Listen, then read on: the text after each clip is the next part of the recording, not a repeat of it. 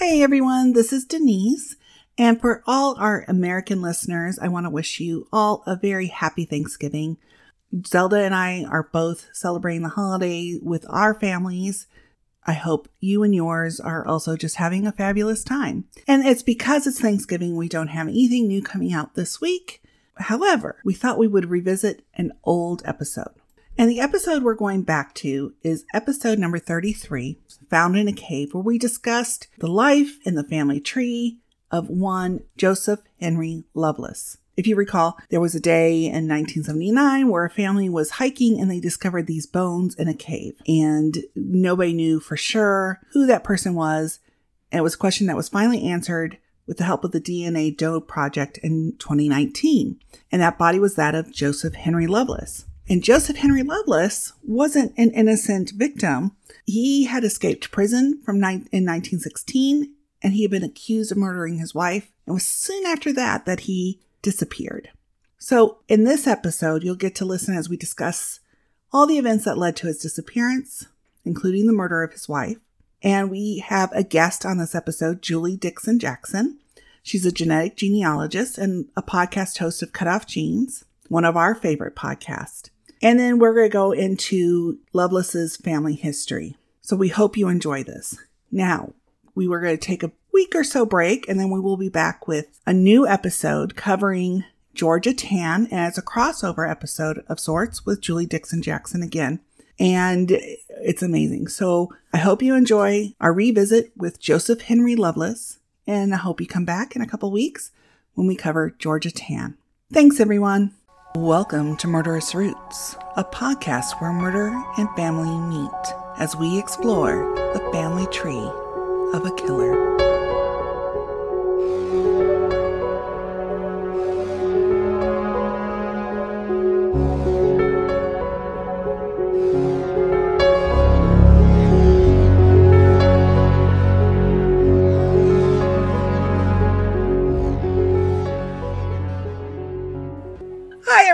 This is Denise from Murderous Roots, and with me today is Zelda. Hi, everyone. I showed today. The party can start. And we have a guest with us today, Julie Dixon Jackson from the podcast Cut Off Genes, which you all need to listen to because it's amazing. Oh, yay. Ooh, wow. Thank you. Thanks for having me. So how's things been going with you, Zelda? Actually, it's been a great week. The sun came out. The birds are singing. I've got company coming, so I have been forced to clean my house. And so I'm actually living like a civilized person for once. How about you? Wow. Well, it's Super Bowl Sunday, and we have family tradition here where we make appetizers tonight. Fun. So, I don't care about football, but I like the halftime show and the commercials, and that's about it. Mm-hmm. I'd rather be watching the Olympics. Mm-hmm. However, I did make lemon bars today for dessert. Ooh, yeah. Okay, so I'll be right over. Yeah. Yeah, come on. What time should that be? That sounds delicious. We'll probably start at 6. So when we're done recording, just hop in your car and come on up. It's only 3 hours. I never remember the Super Bowl. Literally, I'm so disconnected from it. One time where I was working, I was traveling to Phoenix. And everybody's like, you're going to Phoenix? That's Super Bowl weekend. And I'm like, yeah, who cares? So what? Blah, blah, blah. And I'm like, why can't I find any hotel rooms? The roads will be clear. So expensive. Oh, my God. I get there. Well, yeah, the Super Bowl was in Phoenix that year. And so I'm like, yeah, that was so not aware of what was going on. Yeah, that sounds like me. So you're not into the Super Bowl either, Julie?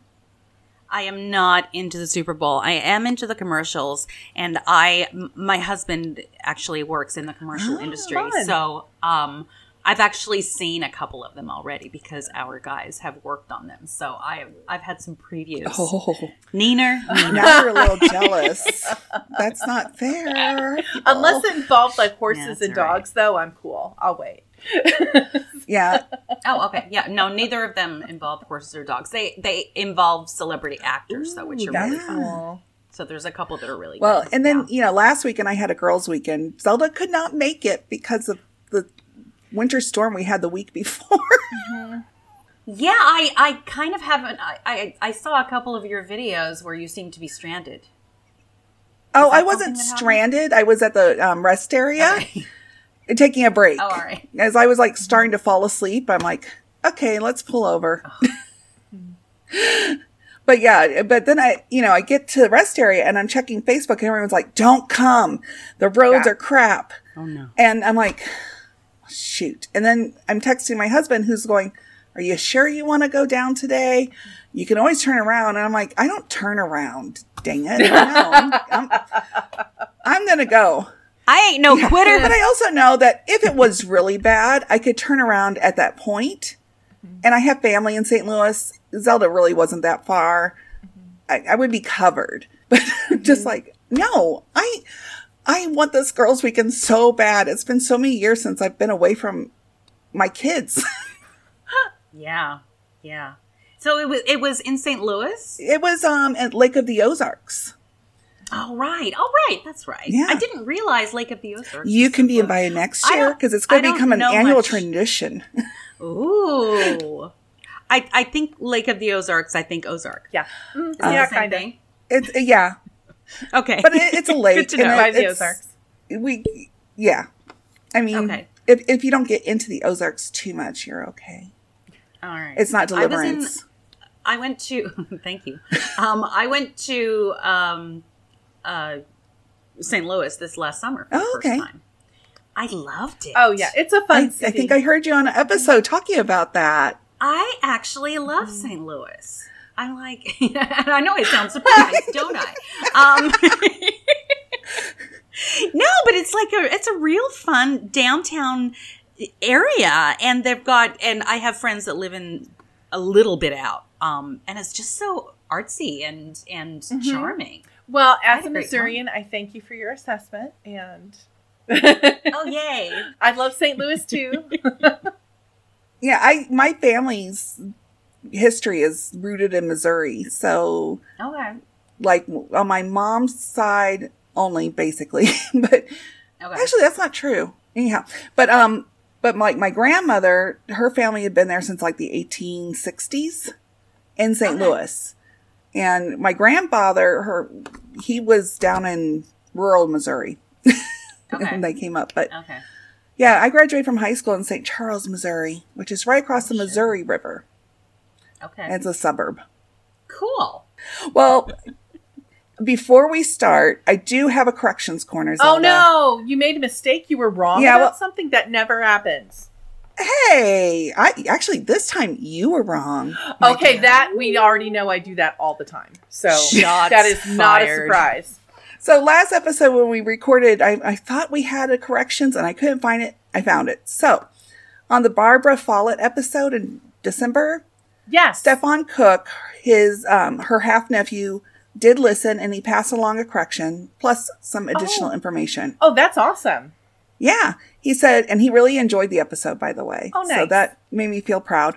But the correction is that Barbara was 13, not 8, when she sailed to Nova Scotia. Okay. And her chaperone was a family friend, not just a random sailor. Oh, okay.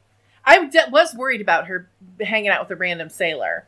Yeah. You know, so, okay, that actually makes me feel much better about how well taken care of she was. Yes. And then he added the information that Lydia Newhall Thomas, Barbara's grandmother, died in late February 1934, and Barbara visited with her shortly before she passed. Oh, that's lovely. Yeah. And then our last episode, this isn't so much a correction, but we discussed briefly which state had the most serial killers. Yes. So I did a deep dive. You're the best. What'd you find out? So this is from World Population Review. The state with the highest number of serial killer victims is California, with 1,628 serial killings total. Oh, my God. Next up is Texas with 893. Wow. Well, that makes sense because of population. Right. Closing out the... Can I guess on the third? Yeah, go for it. Washington State. No. Oh, okay. Can I guess? Number 8. I thought I was on to something. Okay. It's number 8. The closing out the top 5... Yes. Closing out the top 5 are Florida, Illinois, and New York. Oh yeah. However, last episode, Zelda also brought up the population aspect. And so if you do it by per capita, mm-hmm. it changes the top 10. Really? From 10 to number 1, number 10 is California. Okay. 9. Because of the population. Yep. Wyoming. That makes sense. Then comes Oklahoma, Washington. Number 6 is Indiana. Zelda. That does not surprise me, having grown up in Indiana. And yeah. Evansville, Indiana is the unsolved murder capital of the United States. And oh, wow. You would think it's because our police force is just that bad, but actually it's because there's a bend in the river, and so bodies wash up. So they weren't necessarily committed in Indiana. They're just discovered there. Right. Number 5 is Illinois, okay. Then Missouri. Number 3 surprised me, Kansas. Oh. Mm-hmm. Number 2, Louisiana. And does anybody want to guess number 1? New York. Did we already say Washington Florida. State? Yeah. Yes. Okay. That was number 7.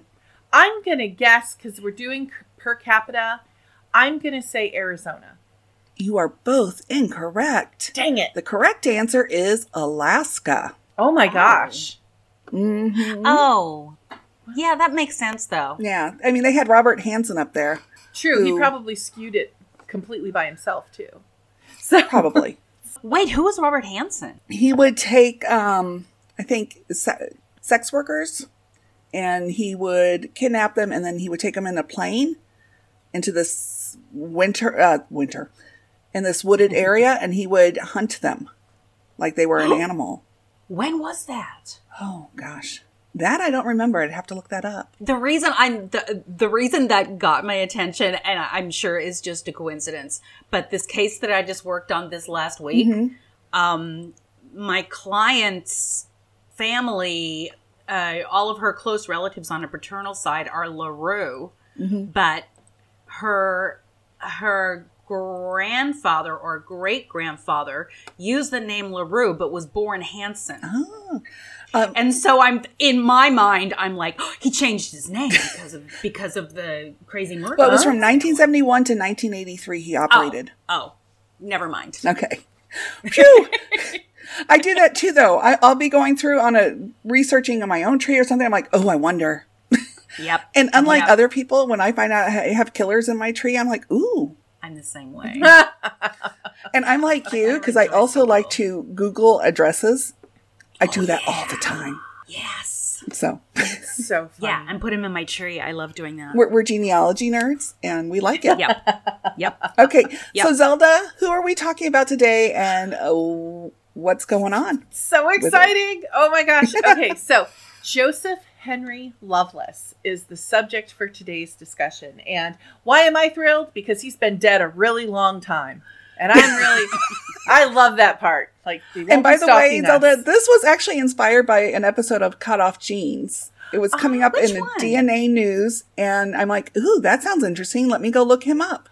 Did I talk about it on my podcast? At one point. I'm going through all your old episodes. So. Yeah, you know what? When I looked it up to do this, it did sound familiar. So, yeah, it certainly makes sense that I would have talked about it at some point. Yeah. So tell us about this one who's been dead a long time, Zelda. Well, the major events we're discussing today took place in 1916, I'm going to kind of set the stage a little bit, because 1916 was just a crazy year for the United States. Tons of contrasts. The Gilded Age had ended, and what followed was this era of civil unrest and the growing strength of the workers' rights movements. Now, of course, lynchings of Black people were very common in the South, and Ida B. Wells, among many others, was working her ass off exposing the lynching culture of the American South and for Black and women's civil rights. Louis Brandeis, who I have just this like soft part of my heart for, was appointed to the Supreme Court, the first Jewish Supreme Court justice, and boy, was it hotly contested, because he was known for radically supporting workers' rights.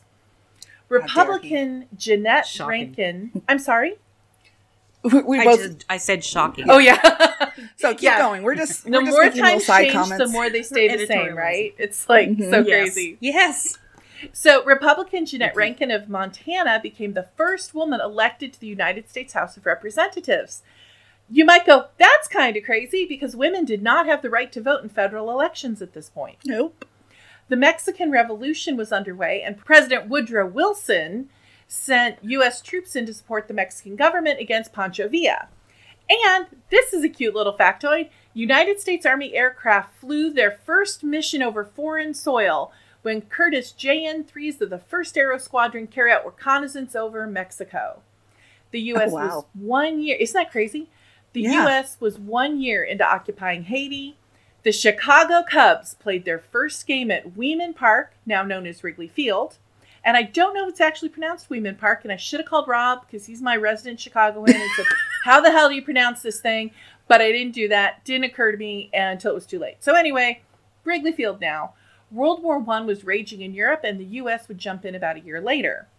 So now west of the Mississippi, where we're mostly concerned today, was still considered pioneer territory, although most of the Native American tribes had either been driven off their own land, slaughtered, or were completely subjugated. The rule of law was mostly a concept rather than a practice, because the towns and the people there were so spread apart, it was easy to commit crimes and relatively easy to escape and hide, especially compared to today. In fact, did you know, which I just found out in the course of researching this thing, about 60% of the U.S. population today lives east of the Mississippi, despite having something like 2/3 the landmass. It's a much smaller landmass than west of the Mississippi, which I thought was kind of crazy. But a lot of it has to do with where you find water, and you can find more of it east than west. But anyway, into this territory the Mormons had trod as a great migration happened after the murder of founder Joseph Smith. So why did so many end up in Utah? Well, people were complete assholes to them and ran them out of pretty much everywhere else. So this to every story. So this was the milieu into which Joseph Henry Loveless was born into a Mormon family on December 3rd, 1870 in Utah Territory. Now, how did his parents, Joseph Jackson Loveless and Sarah Jane Scriggins, specifically get there from Indiana and Massachusetts? I have no freaking clue. Denise, do you happen to know? Thank God, because this is why I count on you for these things, because I was like, I could find like nothing about his childhood. I could find nothing about how he became the outlaw he did. And it seems to have been really well known at the time that he was a bootlegger, a thief, a counterfeiter, and eventually a murderer. The facts about his life seem pretty damn thin.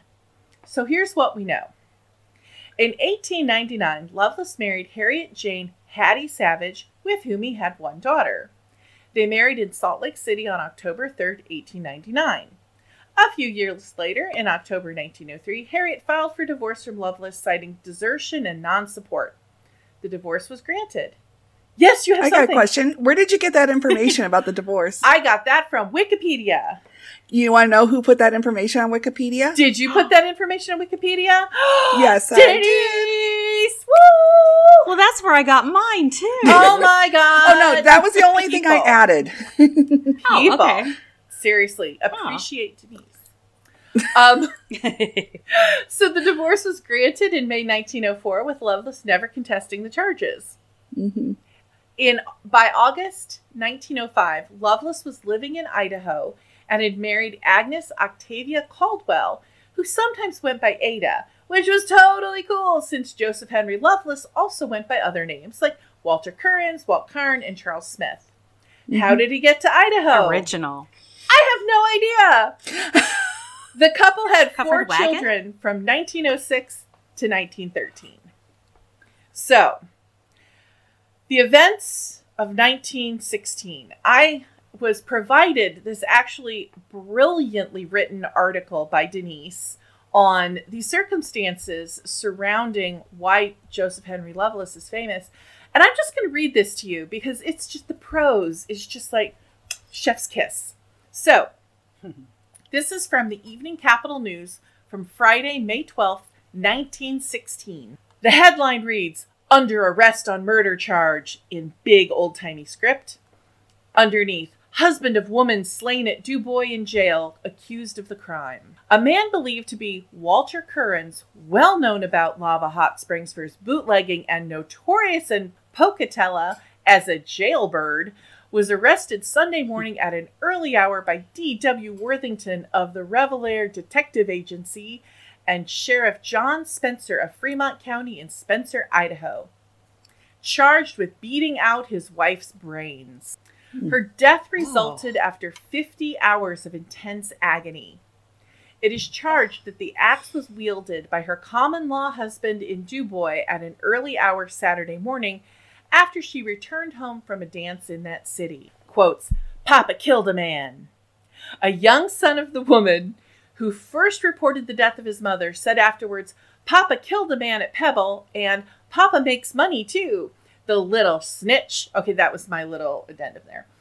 And upon this statement, the authorities believe the slayer of J.C. Smith, the wealthy Pebble rancher who was killed about a year ago, is now in the hands of the Fremont County authorities. Title, Record of the Woman. The woman who was killed Saturday night in Dubois had given her name as Mrs. Smith about that city, but it's since been learned she is Mrs. Ada Loveless. She has lived for some time around Lava Hot Springs, and she was an alleged bootlegger. She and the man, who gives his name as Smith, but is thought to be Walter Currens, had been in Dubois for a short time. Their operations in that vicinity had caused Smith to be put under surveillance for some time. Story of the child. I really love this story. I love the way this is written. You're just cracking me up every time you do that. But, you know. On Friday night, Mrs. Smith and her little son, 8 years old, went to a dance where they remained until nearly 2:00. Okay, bad parenting. Okay. After the dance, Mrs. Smith and another woman went to a hotel and ate some cake, and the little boy went home. She sent the little boy home at 2:00 in the morning by himself. Bad parenting. Mrs. Smith left the hotel. In about an hour, the little boy returned and told that his mother was lying on the floor asleep and snoring heavily. The hotel man gave him some matches, and he returned home where he found that his mother was dying. His father was not there. Now, all of that seems very strange, doesn't it? I mean, she's laying on the floor. Now, they were living in a tent, so she was obviously going to be sleeping on the ground, but still... Right. Weird snoring, and then she's dead. And why did he have to go get matches? This is all very strange. Yeah, that was my question. Yeah. So we don't know why he got matches? We have no idea. I could not find anything that referred to it. And I'm like, was he planning to burn down the tent with her inside? I mean, 8-year-old fire starters are not unheard of. But or his father sent him to get matches so he could kill his mother. Exactly. Yeah. Yeah, that is way more logical than him being a fire starter, frankly. So, although not 100% certain. Just saying. Okay. So. We've seen too much. We've seen too much. Currens is caught. Now, remember, we're talking about Loveless here. So they're actually referring to him by one of his many nom de plumes and thinking that's his real name. Okay. So neighbors answered the boy's cries and the authorities were summoned. Sheriff Fisher of St. Anthony happened to be on his way to Dubois with the detective from Pocatello, and he immediately conducted a search for the husband. All day Saturday, the search was fruitless, and on Sunday morning, the local detective Fisher and the justice of the peace at Spencer a town near Dubois, found Currens crawling under a train, which was seen to leave for the north. Worthington dragged the alleged murderer from the truck, and he was taken into custody by the sheriff. He has not yet been given a preliminary hearing. Has bogus money. At the time of his arrest, counterfeit money was in the possession of Smith, and with this as evidence and the fact that the little boy ratted his father, little boy said his father made money, there will probably be a federal charge brought against him in addition to the murder charge. Dun-dun! So, that is the excitement of the day and why we're here. Moving forward a few days, at Agnes Loveless's funeral, one of their children was quoted as saying, "Papa never stayed in jail very long and he'll soon be out." Because, oh my God, these kids do not know how to shut up. Anyway, on May 18th, 1916, Loveless did break out of the St. Anthony jail using a saw blade he had hidden in his shoe. Now, obviously, they did not do strip searches back then because they would have found a saw blade hidden in his shoe, especially because he was known for escaping from jail by using saw blades hidden in his shoes. So, yeah, like, what the hell, people? People need to learn. It's like they didn't even care about holding him in. So, which actually gives me another thought we will speak of later. Anyway. Yes. So then Joseph Henry Loveless disappeared for over 50 years, presumably having abandoned his children. So the rest of this. I actually found this great Smithsonian Magazine article that kind of detailed a lot of this. So we're going to fast forward to 1979. A family searching for arrowheads in Buffalo Cave, Dubois, Idaho, found a human torso buried in a burlap sack. That's not an arrowhead. 12 years later, the body was joined by a hand, an arm, and two legs, all wrapped in the same material and dug up from the same cave system. An 11-year-old girl, by the way, found the hand. And I have to say, would I let my kid crawl around a cave where bodies had been found? I don't know that I necessarily would. But, you know, everybody's got their thing. You would, yeah, well, you'd have to know that bodies had been found there. That's not usually publicly, you know, yeah, it's probably advertised. Not the body cave. Well, they kind of had, like, signs up. Oh, okay, because, well, you know, oh. Like, actually, I don't know that. Watch out for bodies. I made that up. I completely made that up. That's not true at all. Watch out for rocks falling? Yeah, exactly. You just don't know. Don't trip over the carcass. Yeah. Okay, so the investigators pieced together, what they could in the intervening years, but they didn't have any kind of advanced genetic analysis, and the bones themselves could only say this. The victim was a white man with reddish-brown hair who'd been around 40 years old when he died, according to Jillian Brocklow of the Washington Post. So, they tried to identify the body for several years. The team at Idaho State University was going crazy, so they reached out to the DNA Doe Project for assistance in 2019. And Julie, tell us about the DNA Doe Project. This is where I come in.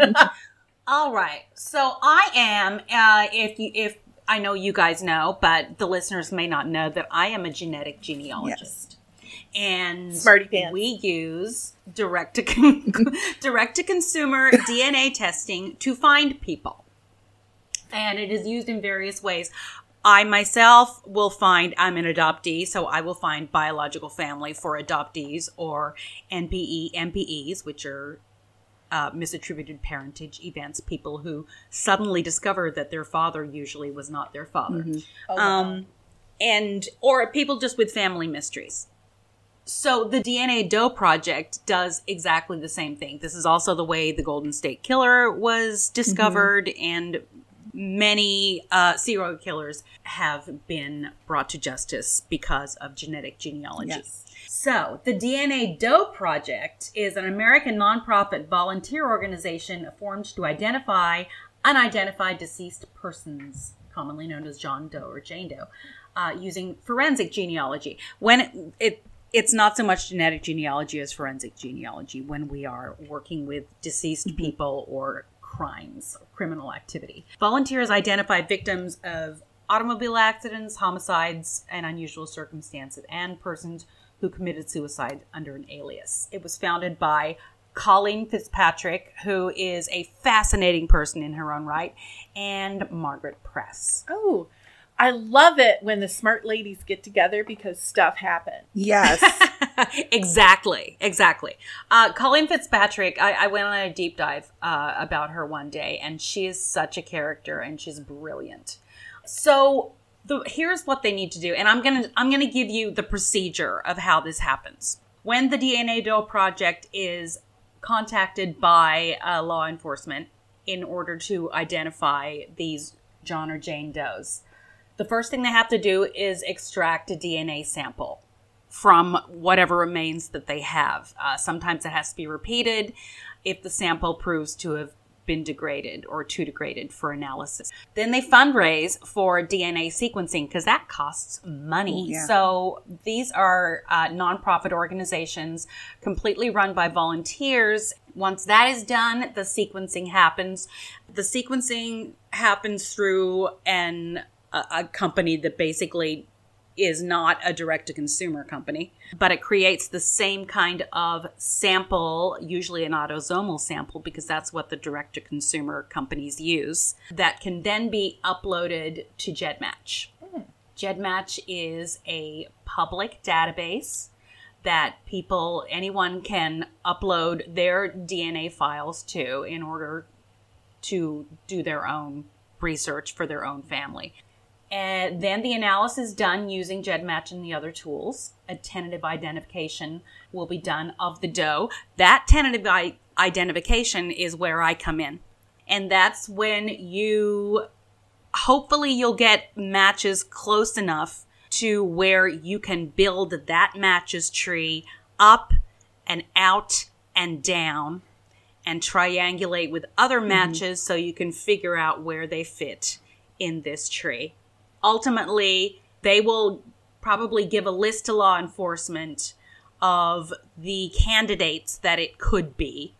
And law enforcement will then research that family. At some point, hopefully, we'll find a family who has somebody that disappeared and test a close relative or an immediate relative of that family.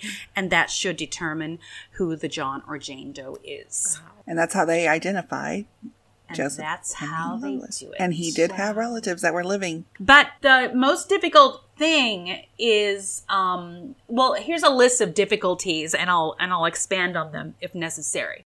One problem is adoptions in the family tree, adoptions and NPEs. So a tree, we use existing trees and existing genealogical research to build that tree. A lot of the times, paper documents do not reflect NPEs, obviously, and adoptions. So you could be doing the building the family tree of somebody who is not actually their family. Right. Does that make sense? Oh, yeah. Mainly because I've been doing that. Yes, of course. So that's a problem. Ethnicities for which there are not yet large databases, such as Native American, Hispanic, and African American. None of those ethnicities specifically are well represented in the databases.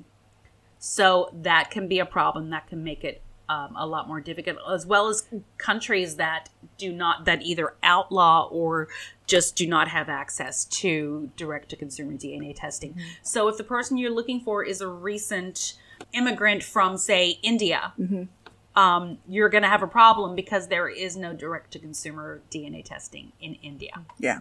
Okay? Another problem is endogamy, which in a nutshell is a lot of intermarriages within a family. Let me explain that this is not incest. This is just, these are communities that have been isolated and in one area for many, many years, communities or ethnicities or social groups that end up marrying second, third cousins repeatedly. And all of a sudden, the DNA is much more pronounced than it should be in a traditional genetic genealogy case. I am a good example of that. Do tell. So I said, like, my grandfather came from this small community in Missouri. They settled in Missouri in this county, Crawford County, Missouri, around the 1820s, 1830s. And my grandfather was the first one to leave. And it's not a big community, but other families moved in. And basically, if I had grown up there, I would have wanted to look at the family tree before I would date anybody, because odds are I'm about related to at least 70, 80% of the people there. Yep. And I actually have many double and triple cousins. And my mom is not only my mother, but she's also a very distant cousin. Yep. So I know all about that. Yeah, way more common than we care to admit. But, you know, it wasn't like they were first cousins marrying. It was usually a situation where they were kissing cousins. It's just the overlap starts to happen. It just, I mean, some of the more endogamous communities are Ashkenazi Jewish community is very endogamous. Prince Edward Island, Acadian, Cajun, Polynesian. Yeah. There are so many. Well, Zelda, do you have anything more on Henry? I'm just so enraptured by this discussion because I find it fascinating in that I will probably never get my own DNA tested because, you know, I love my family and I just don't know what would be found. You know, what are these people going to be linked to? I don't want to know. So we'll just keep some distance. I have a feeling that, you know, anyway, moving along, what, so, you know, the upshot of all this is researchers constructed this genealogical but Loveless was kind of already considered a plausible candidate because his gravestone, they had a grave marker for him, but it was just a cenotaph. So it wasn't, his remains weren't there. It was just a stone. Mm-hmm. They found his 87-year-old grandson living in, and he was like, cool, I'll take a DNA test. Again, the kids are always snitches. And it confirmed that the remains were those of his grandfather, Joseph Henry Loveless. So, as an aside, Joseph Henry Loveless's head has never been found, nor have the people who killed him ever been identified. Oh, well, that explains why his composite looks like Freddy Krueger. Yeah. Yeah. Mm-hmm. Yeah, but his what's head interesting has never been found. I actually have pictures of his parents, so I'm kind of surprised they didn't use some of that too. Well, they did. They did. There was a composite mm-hmm. of him that was created with the images of family members. Yeah. So it's a composite of family members, but he looks like Freddy Krueger. That's right, one of the worst composites then I've ever seen. It is. He looks. Yeah, it looks like he may have been in a fire. I mean, it's bad. It's Freddy Krueger. It essentially is Freddy Krueger. Mm. I'm just saying. Well, and what I think is interesting is I don't know that anybody tried too hard to figure out what really happened to Joseph Henry Loveless, because there mm-hmm. aren't not a lot of talk about people looking too hard for him after he disappeared. Nope. So I suspect, you know, Ada's family was in town for her funeral. So I suspect they just kind of handled it. And everybody was like, okay, it's handled. Nobody liked him much anyway. He was apparently quite the asshole. So it was like, okay. And so everybody's like, yeah, we have no idea. He's just, you know, disappeared. Okay, yeah, then. That's weird. So I think it's probably just a badly kept secret. Yeah. So I'll jump on in. It's time to talk about Loveless's tree. And this tree is one of the reasons I love genealogy. Plenty of history, lots of stories to share, but more than that, you find yourself part of the lives of these people just for a short time. At least that's how I look at it. And I will say that Henry's tree taught me a few things I didn't know. And I even called and spoke to a friend in Utah for part of this tree. She's Mormon, and I had questions.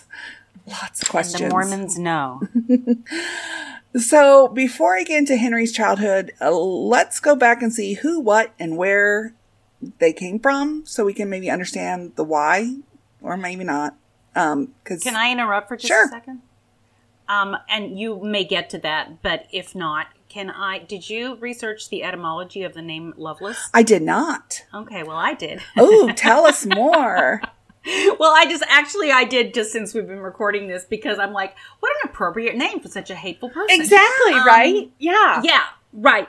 So I actually Googled etymology of the name Loveless, and I will read you. The surname Loveless is derived from the Old English word lawless, which means lawless, and is ultimately derived from the Old English word laughless, which means outlaw. As a surname, Loveless came from a nickname for a person who was an outlaw or was uncontrolled or unrestrained. Wow. So there's probably a genetic connection. That's what we call kismet. Wow. And interestingly enough, I found misspellings of the name several times, like Lovelace, not Loveless. Oh, right. Oh, yeah. And I saw Lawless. Uh-huh. So cool. Well, as Zelda mentioned, his parents were Joseph Jackson Loveless and Sarah Jane Scriggins. And Scriggins is not a fun family name to research because it always pops up as Scoggins, Scroggins. Nobody knows how to spell it. Yeah, no. And Joseph was born in Indiana and Sarah in Massachusetts. They married in Utah, but it's possible they met when they both lived in Illinois. And we'll talk about how they ended up in Illinois in a little bit. Before I do go much further, I do need to note that I gathered much of the following story from family records and trees kept on FamilySearch.org, which is the website run by the Latter-day Saints. And while I tried to verify everything, there are some holes I wasn't able to fill, and I'll only discuss what I'm able to verify, because how they do trees on Family Search is a little different. It's kind of like it's the church's tree. If you change something, it's changed. So I don't upload my trees there because I don't want them changing stuff. Mm-hmm. I don't trust that. I trust my research. Yeah. We'll start with Sarah Jane, who was one of at least four daughters born to parents Samuel Scriggins and Ellen Prentiss on August 14th, 1839 in Salem, Massachusetts, just a year after her parents married. Then sometime in the 1840s, I think, it might have been a little earlier, Samuel was exposed to the teachings of Joseph Smith, the head of the Mormon Church, and became an immediate follower. He wanted to follow Smith out to Missouri, out to Nauvoo, and he wanted to take his family with him, but Samuel's wife wasn't having it. She didn't believe anything Smith had to say and thought Mormonism was bunk. Oh, my. And so she refused to go with him. And she said, no, we're not going. We're not following Smith. We're staying here in Massachusetts. Mm-hmm. Well, this distressed Samuel a lot because he knew that this was the way to go. So he discussed the situation with the elders, who told him to go to Illinois without his wife and to take their three daughters with him. Oh, my gosh. So he did. He left Massachusetts with Sarah Jane, Elizabeth Ann, and Mary Ann, ages 6, 4, and 2, leaving behind his pregnant wife, Ellen, in 1845. Oh, my gosh. Now, I am kind of guessing the timeline based on a few of the facts that I found, but this is what I've gathered on his journey out west. One thing that didn't fit was a record that I found saying he was baptized in Nauvoo in 1841. So either they did it without him or Samuel went west on his own for a trip before coming back and trying to drag his family. I think the latter is the most possible. They seem to be okay with doing it without you being there. Yeah, well, that's true. From my understanding. Yeah. In 1845, though, he would be named as number 30 in the Quorum of 70 within the Mormon Church. So he made a great sacrifice and got a great reward. And you're going, what the heck is the Quorum of 70? That was my thoughts exactly. These are the questions I asked my friend. Well, according to her, she was raised Mormon, and she's right now reconsidering everything. And that's why she doesn't want her name on the show. Mm-hmm. The Quorum of 70 is part of the hierarchy of the church. To be part of the quorum, one needs to be a church leader, what Mormons would call a high priest or an elder. The hierarchy starts at the top with the prophet. So whoever heads the church is the prophet. Right below the prophet sits his 12 apostles. And then the Quorum of 70 is there to support the apostles. So it's like there's 70 of them? Yeah.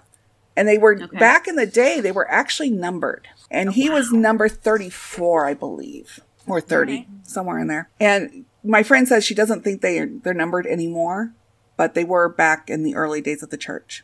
And so it would have been a big honor. It showed how committed he was to this church. So he's in Illinois, and about at the same time he arrives there is where they're facing all this backlash in Illinois. And so the Mormons all leave Illinois, heading west, and settled initially in Kanesville, Iowa. Again, according to family stories, they were detained for a couple years due to illness, with daughter Sarah Jane contracting cholera. Then in June 1852, Samuel and his daughters joined the William West Lane Company as part of a wagon train with about 15 families heading to Utah. It would take them 3 months to arrive at their destination, Salt Lake City. They would remain there until 1856 and then move to, and I forgot to look up this word, Nephi? N-E-P-H-I? Yeah. Nephi? I think it's Nephi. Utah. Nephi? Now, family records claim Sarah Jane married Joseph Jackson Loveless when she was 16. So this would have been around 1855 to 1856. However, I found an actual marriage record through the church indicating they married in 1862. It's just like the Catholic Church, Zelda, they don't count the marriage unless it's blessed, but they call it sealing the church. So it's possible that was when the marriage was sealed in the church record, but they were married before. I don't know. Now, Sarah Jane and Joseph would settle in Payson, Utah, and start their family. They had 10 children, 5 girls, 5 boys, and Sarah would outlive them all. Oh, wow. Yeah. Mm-hmm. Now, we're going to talk about the Loveless side of the family. The outlaw side, I suppose. So we're going to start with Henry's grandparents, John Jasper Loveless and Rachel Mahala Anderson. And the grandmother, Rachel, was a very distant descendant of Robert the Bruce, King of Scots. Wow. Allegedly, at least. I didn't go that far back, and I have no actual verification, so I need to say that. But it's possible, given that her distant grandfather was John Robert Bruce I, born in 1690, Aberdeen, Scotland. And on the Anderson side of her family, it looks like they were primarily Scottish, with Andersons descending from Highlanders in Scotland. So I wouldn't be surprised if that was verified. And that was what I found on the family search tree, was that that's how they descended. I didn't go as far back on the Loveless line. Henry's grandfather, John Jasper, his parents were Joseph Loveless and Dorothy Rogers, who married in Kentucky, then moved their family across the river to Ohio soon after. And they gave birth to John in Coleraine, Ohio on June 4th, 1807. John and Rachel married in Perry, Ohio in early 1826 and had their first of 10 children by the next year. But it was in 1831 that would change everything. So we know Samuel started heading west because he got exposed. 1831 was when the Loveless family would learn about Mormonism. Two visitors came to town. But instead of me telling you about it, I'm going to let John Jasper Loveless tell you in his own words. Oh. I found a little autobiographical statement, 4 pages, that he wrote. Oh my gosh. Cool. That's like gold in genealogy. Yeah. On July 4th, 1831, 2 Mormon elders, Simeon Carter and Solomon Hancock, came into the town, and on the 5th of July, I heard them preaching. And on July 7th, 1831, I was baptized a member of the Church of Jesus Christ of Latter-day Saints. Wow. That's so quick. I know. The elders remained preaching 4 or 5 days longer and built up a branch of some 30 members. I was ordained a teacher under their hands. 3 or 4 weeks later, Thomas Marsh and Celie Griffin came and preached to us and ordained me a priest. Wow. Sometime in the month of October, Simeon Carter returned from his tour to Zion in Jackson County, Missouri, and I'll revisit that in a minute, and on his return found me prostrated with burning fever. He prayed with me and ministered to me, and I was immediately healed. I arose from my bed and joined with them in returning thanks to God. This was the first miracle that I had witnessed. About 2 weeks after this, Solomon Hancock returned from his tour to Zion and baptized my wife. Wow. Oh, but wait, there's more. But before I go into a lot more on this, we're going to just take a quick dive into Mormon history so everybody can understand some of the context. According to Joseph Smith, who claimed to be a prophet, who found gold tablets and spoke with God and Jesus, Jackson... And went to prison. Well... Sorry. I'm getting to the prison. Okay, sorry. Don't worry. Jackson County, Missouri was Zion. And Zion was where Adam and Eve lived after they were ejected from Eden. I went to college in Lawrence, Kansas, which isn't too far from there. And I'm really confused why anybody would think that would be Zion. I mean... Uh-huh. Like paradise? It's supposed to be paradise, right? To me, paradise is like Hawaii. Yeah. Yeah. Okay. I would have bought into it much quicker if it was... Okay. With this belief, as he spread his teachings, he encouraged all of his followers to follow him to Zion, to Kansas City, Missouri, basically. The Mormons believed a few things about Zion. I know, you're dying there. I've been to Kansas City.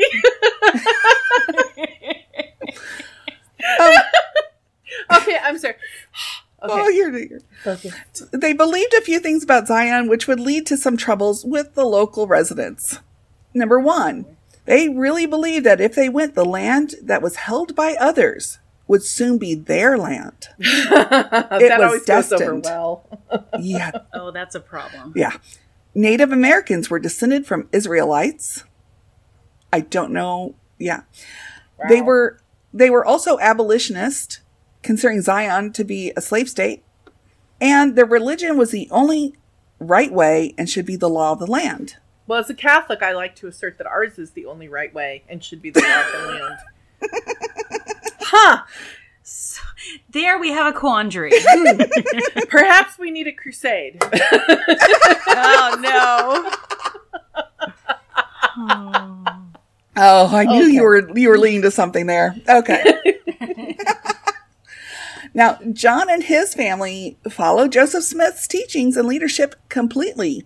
By 1833, the family lived in Lafayette County, Missouri. And it's not that far from Kansas City. In fact, Lafayette, I believe, came up on a previous episode when we were talking about Terry Blair. Mm-hmm. A lot of the Mormons found themselves there after being pushed out of Jackson County by the residents. And from there, the Loveless family followed everyone to Caldwell County, Missouri in 1837. Then they were all pushed out of there, and they all went to Illinois. Now, they were facing, and I'm sure this only amped up their belief more, discrimination based on their beliefs. Mm-hmm. However, I can't help but think that they had to have been doing some things that were upsetting to this many people to drive them out as well. Like, I don't see it as a one-sided, like, oh, it's just all because of our beliefs.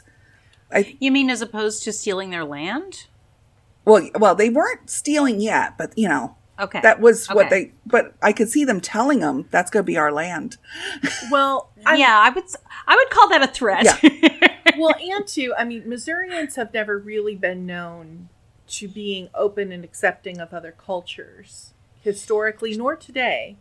Yeah. And I think, you know, the fact that we're talking basically Bible Belt Christians. Catholics stayed pretty much in St. Louis and trickled down the Mississippi.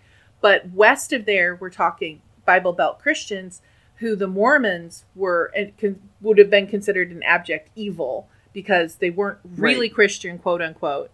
And the polygamy thing was something that pestered, bothered a lot of people. You know, yeah, as it does today. I mean, you know, the way women are treated is something that creates lots of conversation. Right. Sure. Well, so the family went to Illinois and they settled in 1838 in Quincy, Illinois.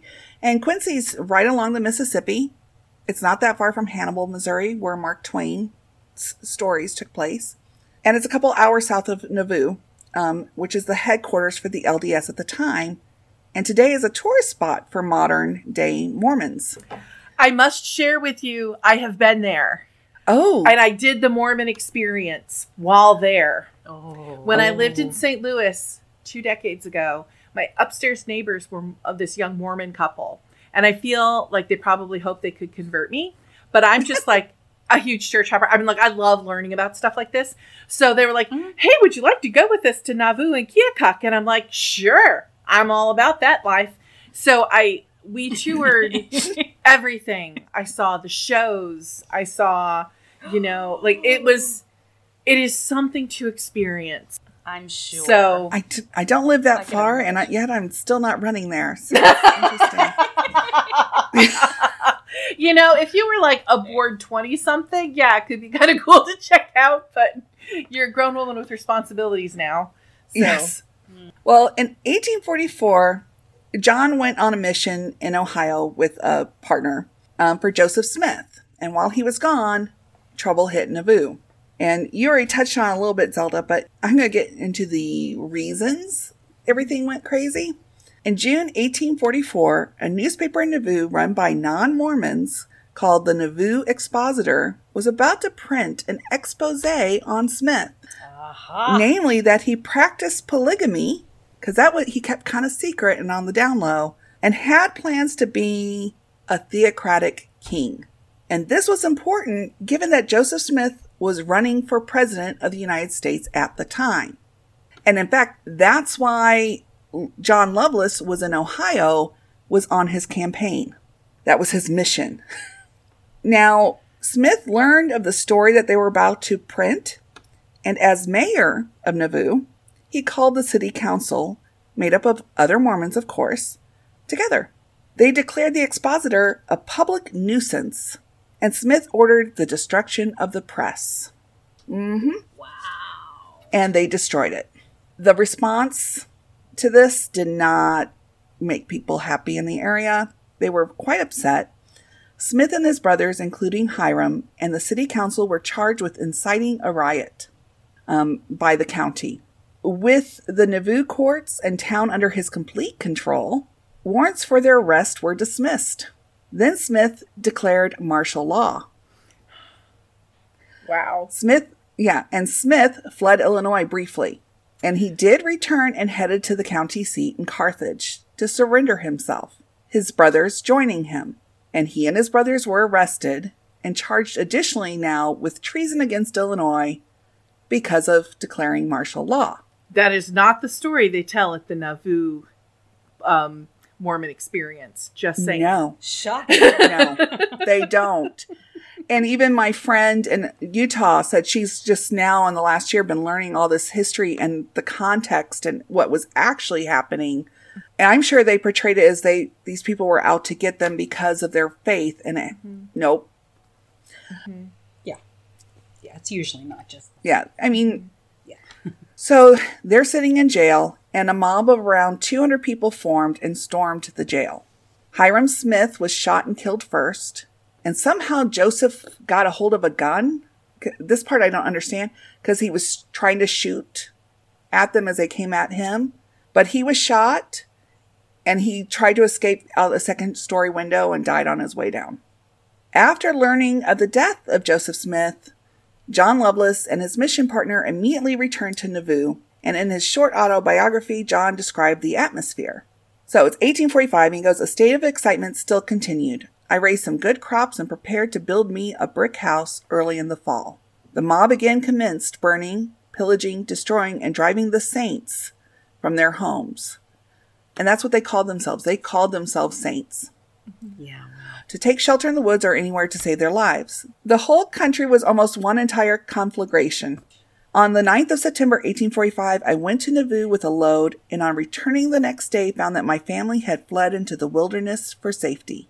My things scattered in every direction, and my neighbors' buildings in flames. The same day, I took my family and a few things and went to Nauvoo. Up until the 24th day of December, my time was employed in gathering my property and moving it to Nauvoo, and in guarding the brethren from the fury of the mob. Wow. On this day, I received my endowments in the temple. Wait. What's endowment? I was about to explain that. When he said he received the endowments, it means he was ordained as a high priest or an elder. Wow. A few months later, the Loveless family left during the Mormon evacuation of Nauvoo, and this group would head into Iowa and Nebraska along the border. But before they left, John Loveless embraced polygamy.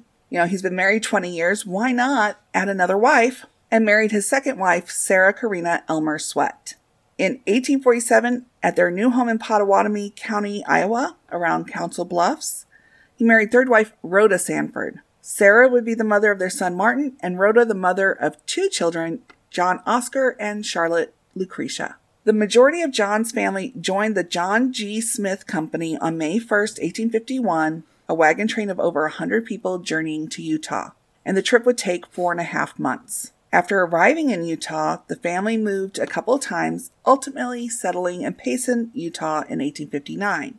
6 years later, John would add a fourth wife. Oh my God. I mean, at least he wasn't married to 20 to 30 wives like Brigham Young, but you know. Mm-hmm. And her name was Mary Pippard Gange. He was 57 and she 32. Wow. They had two children together, making John the father of 15. Mary Gange was the daughter of Thomas Edmund Gange, originally from England, and he had at least one other daughter, Rebecca Ann, 20 years Mary's junior.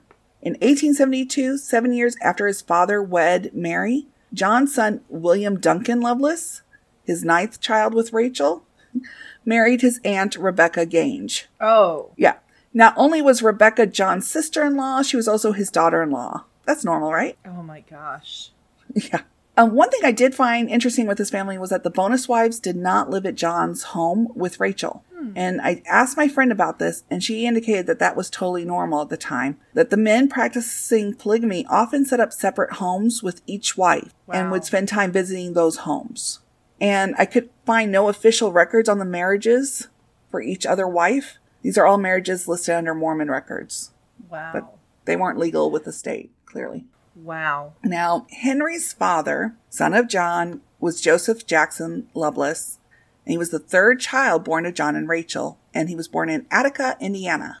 Oh. Hmm. Joseph was all in as a Mormon, like his father, although I never found any reference to multiple marriages, so I'm not sure that he embraced polygamy, at least. However, when troubles began in Utah in 1857, Joseph volunteered to help, proudly taking part in the Utah War. I gotta tell you, doing this podcast exposes me to more bits of history that I either forgot or never learned. So I don't remember learning about the Utah War. Oh, wow. Yeah. I mean, we didn't learn much about it, just that it happened. Well, I'll explain the Utah War because I think, right, I think it was mentioned, but it was like a footnote, like it wasn't anything big. And well, soon after President James Buchanan took the oath of office in 1857, he made the decision to tackle the Mormon problem in the U.S.-held territory of Utah. Concerns were being raised that Brigham Young, the territorial governor appointed by President Fillmore, intended on creating a theocratic government. Of course, these fears were further spread by newspapers sensationalizing prior Mormon conflicts, as well as their beliefs, particularly the belief that Mormons wanted to create a Zionist polygamous kingdom. Which they did. Yes. I mean, he wasn't wrong. And that they would try to displace anybody who was not Mormon. Young was perceived as an oppressive, autocratic ruler maintaining power with a military organization called the Danites, a group created in Missouri during their troubles in 1838. While the Latter-day Saints would celebrate Independence Day, they also viewed the U.S. government with a great deal of suspicion. I believe they also do that to this day. And non-Mormon government workers would leave Utah telling others that Young did not respect the Constitution or Congress, that his word was law. Former Associate Justice for the Utah Territorial Supreme Court, William Drummond, left Utah in 1857, soon after Buchanan swore in, and he claimed that the church harassed federal officers, committed murders, slandered the federal government, and destroyed records. Others backed his claims with additional accusations against Young and the Mormon Church, including treason, battery, fraud, and theft. Wow. So Buchanan's response to the issues in the Utah Territory was to remove Young as governor and instead appoint a non-Mormon governor, Alfred Cumming. Now, of course, we didn't have 24-hour news cycle then, much less telephones, and Young did not know he was being replaced until Cumming showed up. Oh my gosh. Yeah. And Cumming arrived with 2,500 U.S. Army troops to help the new governor enforce laws. Wow. What the Mormons saw, though, were U.S. troops coming and feared attack. So they know these troops are coming at them and they don't realize what their purpose is. So they gathered their own men and deployed a strategy of locking the U.S. troops out of the Salt Lake Valley by building up fortifications in Echo Canyon and preventing them from receiving provisions. Wow. Joseph Loveless was part of the troops at Echo Canyon, but that's not the worst of it. Okay, Joseph Loveless, like our Joseph That's the Loveless? Father of Joseph Loveless, Joseph Jackson Loveless, the father of our Loveless. Cool. Okay. All of this was called the Utah War. The war resulted in 150 deaths, 120 of those deaths occurring on September 11th, 1857, when a Mormon militia massacred the Baker-Fancher immigrant wagon train bound for California. Oh, wow. And there's all these details on it, and it's really scary. Only 17 settlers survived. And these were just the youngest of the children that survived. They killed all the men, women, and children except for the youngest children. Oh, my God. This was called the Mountain Meadow Massacre, and it happened in southwestern Utah, close to Cedar City. And as far as I know, Henry's father was not involved with that. He was up in Echo Canyon because the men that were involved with that were charged, and some were put to death. Since the Loveless family is super large, I could probably spend hours in sharing stories about this family and all Henry's aunts and uncles and grandaunts and granduncles. But, you know, since the podcast isn't 5 hours, I trimmed it down to a couple of rather fascinating stories. The first one involved Henry, and I'm calling him Henry because Joseph Henry Loveless went by Henry. I think that was to distinguish him from his father, probably. Well, when he wasn't going by Charles Smith or any other aliases. So, you see, in August 1899, there were rumors that Henry's body had been found drowned in the Snake River in Idaho. Word of his drowning had reached his younger brother, Grant, who was working for the railroad near Medicine Bow, Wyoming. And it also reached a brother, Jed, who headed to Idaho to find out what happened. From the Globe Header out of Payson, Utah on 19th of August, 1899, I have the following story to share. The next day, Grant went into the restaurant and got his valise and some other things and asked for the room in the rear of the restaurant. So the next day being the next day after he learned of the disappearance of his brother and the supposed drowning. About 2 hours later, a dishwasher discovered smoke coming out of the room, and on going there found the door locked and the window up. On gaining entrance, Loveless was found dead on one of the beds, his body partly covered up with the bed clothing, which was on fire, and also the clothing he wore. Oh my gosh. Mm-hmm. It was a single room about 12 feet square and had but one window. There were two beds in the room about 4 feet apart. The revolver, a .38 caliber, which he had purchased the same day at one of the stores in Medicine Bow, was found on the other bed, one of the cartridges having been fired. The ball entered just below the heart and severed one of the large arteries. Death must have been almost instantaneous. It seems that no one heard the shot fired. One party said he heard a peculiar noise, which was perhaps the report of the gun. Wow. There seems to be some mystery surrounding the young man's death, which to some extent dispels the theory of suicide. He purchased a box of cartridges when he bought the pistol, which could nowhere be found in this room of his possessions. This, with the fact that the revolver was found on the other bed quite a distance from the body, leads to the supposition that other hands than his own did the shooting. The day before, he had $28 and only 25 cents was found on his person. The coroner's jury returned a verdict that he came to his death by suicide, but could not account for all the circumstances. Wow. Yeah, the funeral was delayed until Thursday morning to await the arrival of his brother Jed, who went up into Idaho to search for his brother who was supposed to be drowned. Now, clearly, Brother Jed found Henry alive and well. You know how you're saying how nobody was searching for Henry. There was not one paper article about after his death saying that Jed was looking for his brother. Wow. And this is a man who was clearly concerned about the welfare of his brothers. And interestingly enough, helpful brother Jed would also die tragically in 1915 at 46 years old. He was killed by a runaway train. Oh my God. Yeah. Well, there's a lot of tragedy. There is. Now on to the story of Henry's sister, Rachel Mahala Loveless, namesake of her paternal grandmother. And it's funny because I'm finding stuff I'm telling my husband, you know, Chris, and I'm like, oh, you got, he goes, let me guess, it's for the podcast? I'm like, yeah. He goes, that's a good one. That's fun. So Rachel married Morris Davis in 1890. She was 18, he 23. So that's it's nice. Bad. Yeah. By 1893, Morris disappeared. Or more specifically, deserted Rachel and their 2-year-old son, Frank Davis. Oh my God. Unable to locate Morris, Rachel decided to live her life. So she had an affair with a married man named Charles Patton, an affair that started in 1893. I know this because it made the papers. Oh, my God. You see, her mother brought suit against Charles for adultery in 1894. So Rachel had found herself pregnant. She told Patton, and he stopped coming around. Oh, my God. Yeah. And so when the grand jury heard the facts of the case that her mother had submitted to the prosecutor's office or whatever, they also charged Rachel with adultery. Yeah. Kind of backfired on Mom, I think, a little bit there. I was going to say. She probably didn't think that one through very much. Right. Well, Rachel went through the court system before Charles. And she came to court with her 5-month-old son, who she claimed was Patton's child. A child she named Charles Patton. Wow. At some point, she took back her testimony that the child was Patton's, claiming it was her husband's. A charge that her husband denied. Wow. Yeah, he was subpoenaed and was found and he testified.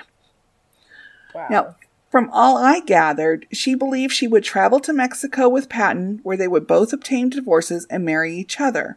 Rachel was acquitted of the charges, and Charles's charges, it would take a little bit longer, but they were ultimately dismissed.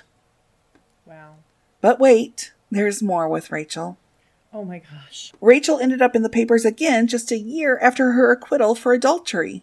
Why? She ended up pregnant again with a different baby daddy. Mm. An abortion that came close to killing her. Oh my God. Poor woman. I don't know. I'm starting to feel for her, because it's one thing to be all like, yeah, she was just running around or whatever. But if she didn't have any income, I mean, and right. she needed men to give her things to support the kids she had, mm-hmm. I can see how she ended up the way that she did. And it's just so tragic. Oh, yeah. I mean, I feel for her, too. I'm not judging her on this. Okay. This is from the Salt Lake Tribune on September 21st, 1897. And I love the headline, Crook on Trial. Oh, gosh. This is from Provo, Utah on September 20th. The case of the state versus Joseph E. Crook. That's his name. Oh, Crook, my gosh. Is on trial. He is charged with providing a drug and an instrument to procure an abortion on Rachel Davis of York, this county, June 19th, 1896. The testimony of the prosecution is to the effect that during the early part of the year 1896, Rachel Davis resided with the family of Joseph Crook, and that the defendant and the said Rachel Davis were criminally intimate. Wow. So adultery. Yeah. When she told him in April of her condition, he said he could soon fix that, and he went to the drugstore and bought the drug and the instrument, which he gave to the young woman with directions. Shortly afterward, after instructions by defendant, the woman procured an abortion and came nearly dying. She then gave away the details of the case implicating the defendant. Oh, my gosh. And the trial got nasty. I mean, and when the prosecution witnesses were cross-examined, the defense attorney would ask some questions going, well, is she a good person? Is she a good character? And a lot of them were saying, no, she's a bad character. Oh, my gosh. Yeah. However, in the end, Joseph Crook was found guilty and sentenced to 6 years imprisonment, which he appealed. I don't know what happened with the appeal, but he did appeal.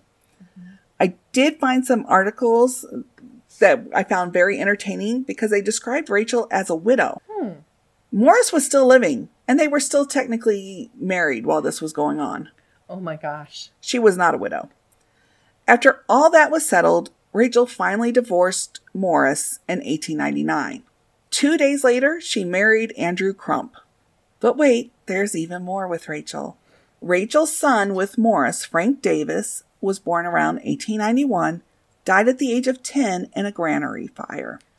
Oh, no. Yeah, she did not have an easy life. He had been living in Springville, Utah with the Jonah T. Phillips family, an arrangement made by his mother for him, with his bed being set up in the granary. On the night of April 25th, 1901, Frank went to bed at 9:30 p.m., carrying a candle. 2 hours later, there was an explosion from the granary, resulting in the fire. Wow. Criminal charges were made against the Phillips family, but I didn't find how that resolved, saying that they were at fault for even allowing him to take the candle with him. And wow.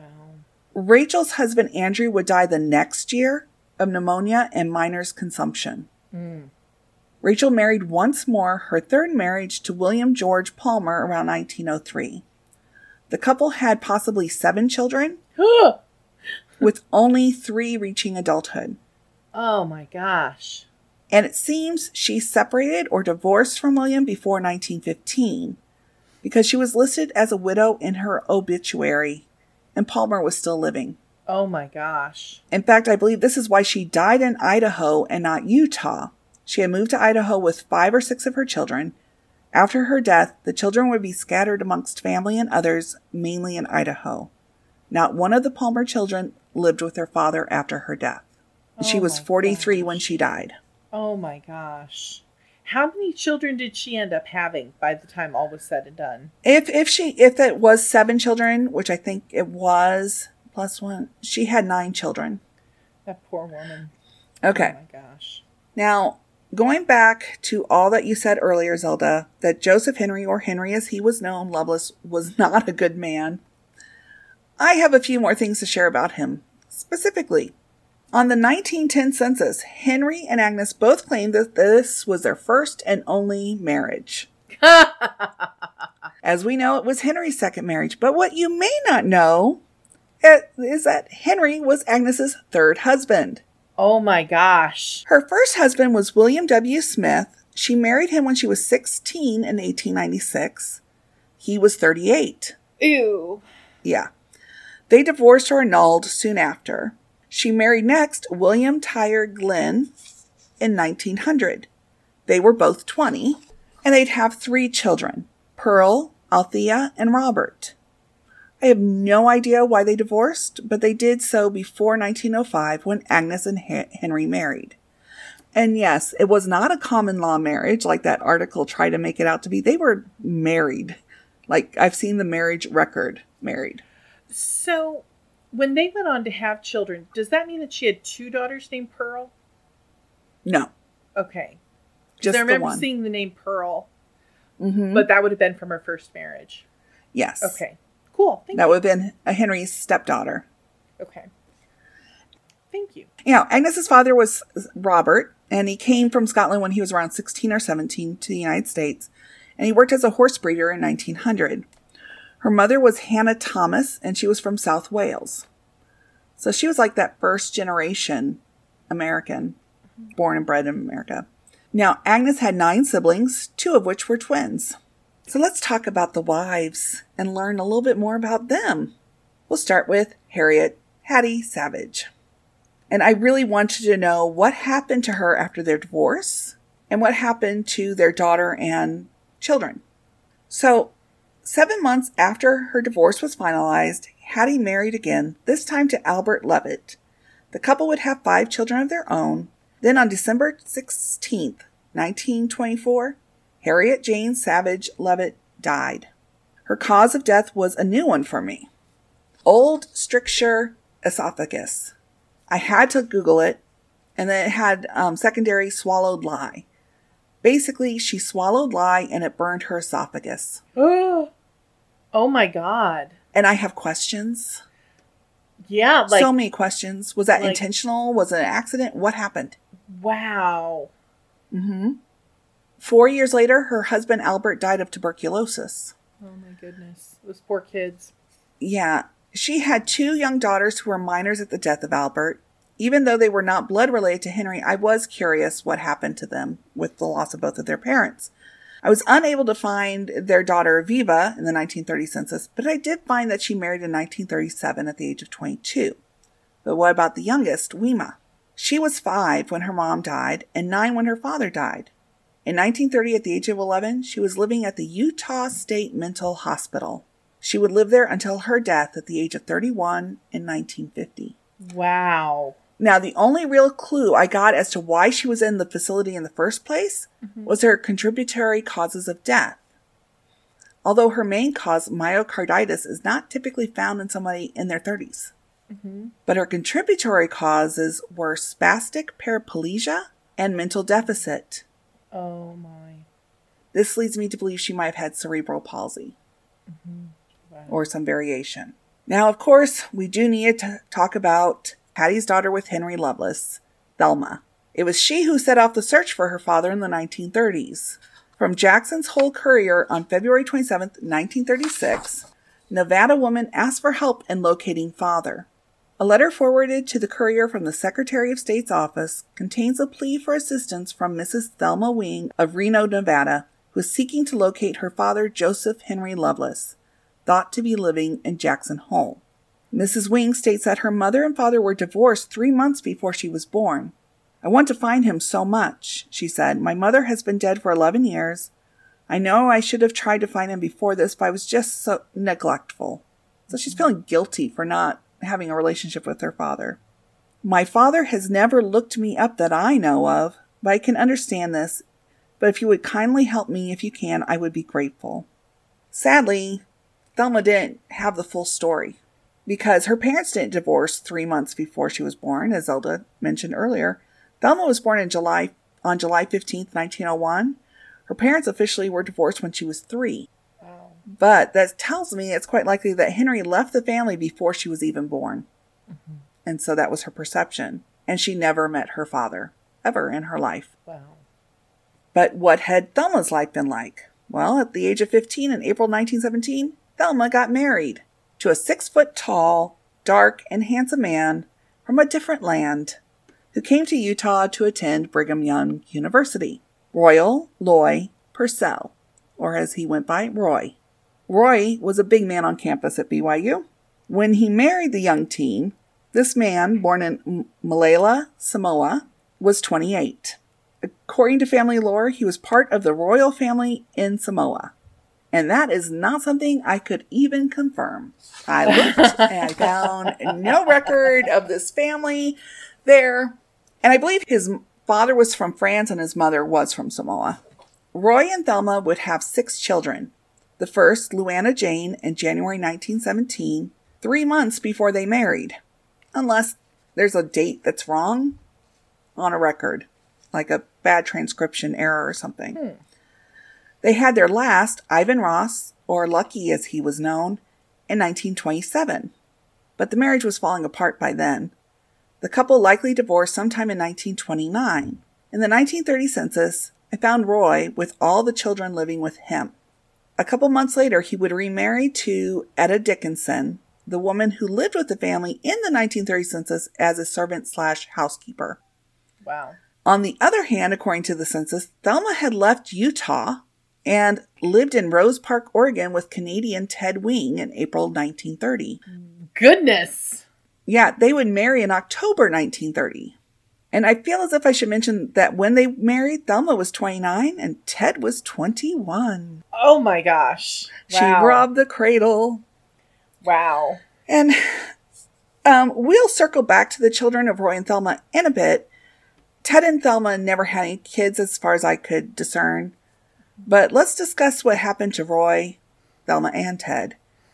Just 3 years after their divorce, Roy was injured in a tragic accident, as this article from the Salt Lake Tribune on March 4th, 1932 explains. One killed, one hurt in shale slide. 2 victims pinned by falling earth. Caught in a shale slide, Floyd E. Deerdorf was killed and Roy E. Purcell was injured Thursday at 2:50 p.m. Both were working for the State Road Commission. The accident occurred at the shale bank in Parley's Canyon. The 2 men with foreman T.H. Barton had just completed loading a truck with shale, which was to be hauled to the nearby stretch for surfacing purposes. As Mr. Deerdorf and Mr. Purcell started to climb aboard the truck, a fall of shale, some pieces a foot across, fell upon them. Mr. Deerdorf was killed instantly, while Mr. Purcell suffered severe bruises. The injured man, who was taken to the LDS hospital, is not in serious condition, his physician reported. Mr. Purcell has worked for the State Road Commission for 2 years. He might not have been in serious condition at the time of this article, but he died 2 days later from his injuries. Oh my gosh. Wow. Mm-hmm. Poor man. Yeah. Now, Thelma lived 40 years longer than Roy, not dying until age 70 in Eureka, California, living fairly close to many of their children. As for Ted, he found himself in legal trouble early in his marriage to Thelma, though his troubles didn't seem to impact their marriage in a detrimental way. I did, however, find that Ted was arrested on at least 2 different occasions for possessing alcohol during Prohibition. One of the arrests being a raid on his home, resulting in the arrest of Thelma. He appeared in court on that arrest with an affidavit saying the alcohol was not his wife or her friend's, it was his. And his wife was released. So, what happened to the children of Thelma, Henry's grandchildren? Let me tell you. Oh, and this is slightly off topic, but I found it interesting. In the U.S. Census at times, they were all listed under race, all the children of Thelma and Roy, as Hawaiian. Oh, that is interesting. Yeah. Anyhow, here we go. The children of Thelma and Roy were Luanna Jane, Wesley Roy, Farrell Lamar, Carol Jean, Klein Malalia, and Ivan Ross. I'm not going to discuss every single one of them, but I did want to mention that only one of them was only ever married once. Everybody else had multiple marriages, at least 2. We'll start with Farrell Lamar Purcell, who was born in 1921. In 1939, Farrell enlisted in the U.S. Army and was stationed at Honolulu by the 1940 census. Not only that, but he remained in Hawaii for some time and was there during the bombing of Pearl Harbor on December 7th, 1941. He would serve until 1945. While serving in Hawaii, and during the war, which this part amuses me, he kept busy by playing pro football. Really? Yes, from 1942 to 1945. Not only that, but he got all pro honors in 1945 and played for the Army team that year as well. That's so crazy. Yeah.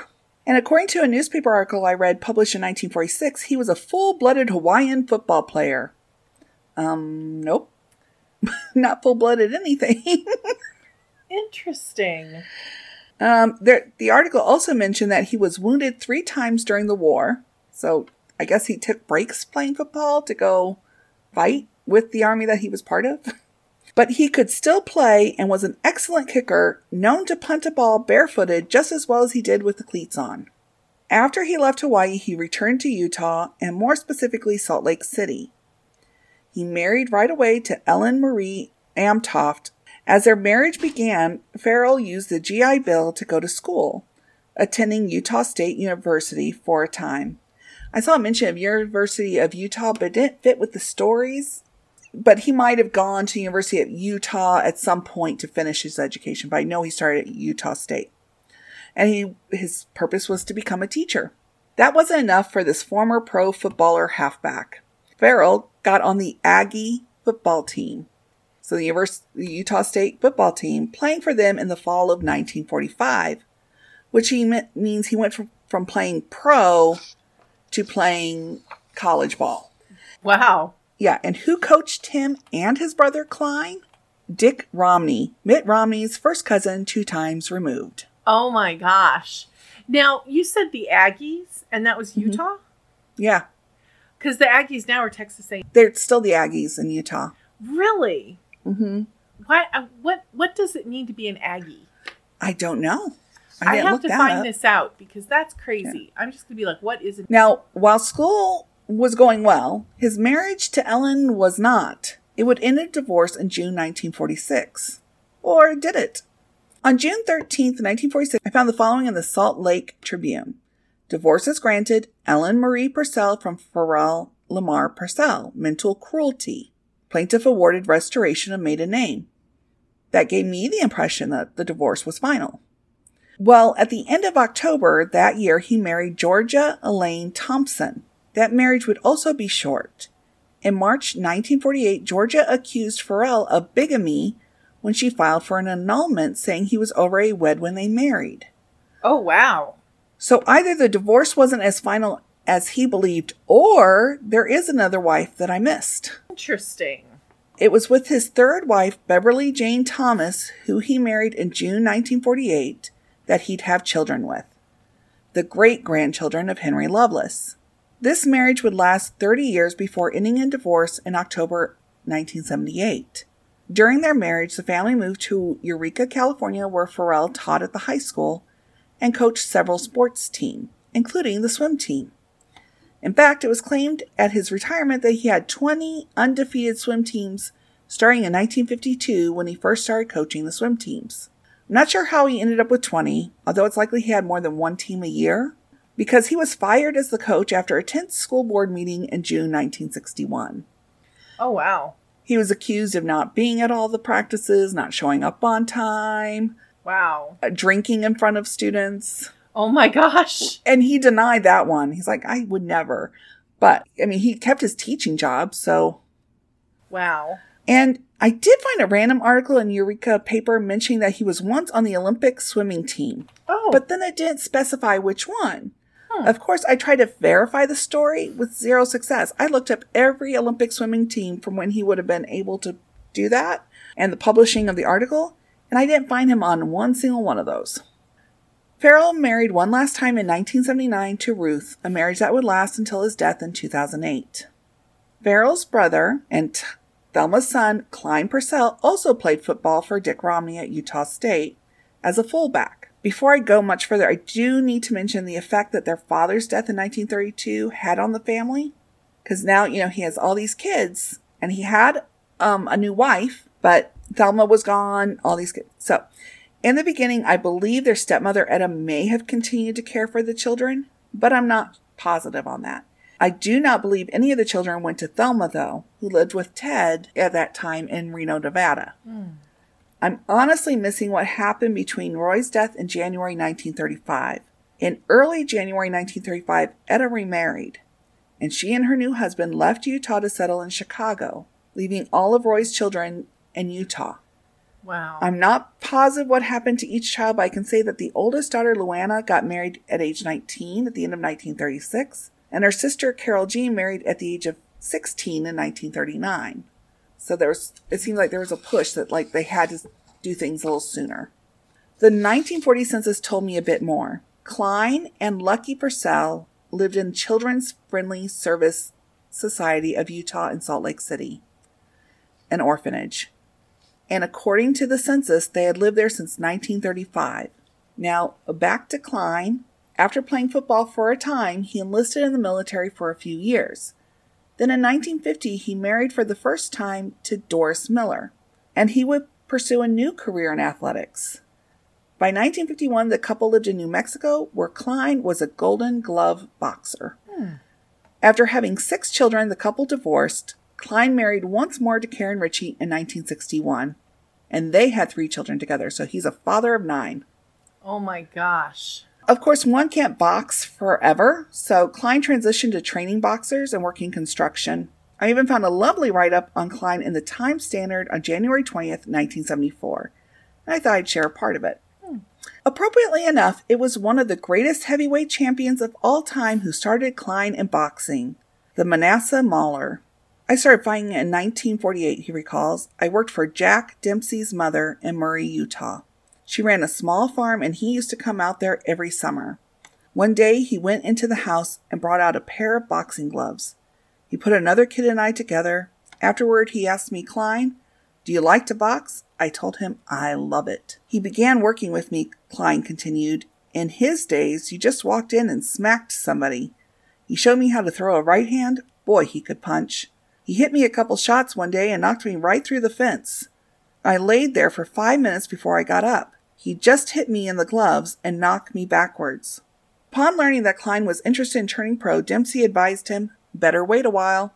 Klein began his pugilistic career at 170 pounds. His first loss came after 21 straight victories.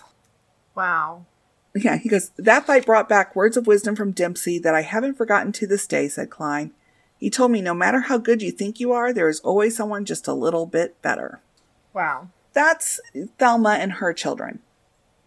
Now let's go over to Agnes Octavia Caldwell. She was born in 1880, and when she married her first husband, she was 16, and they had no children.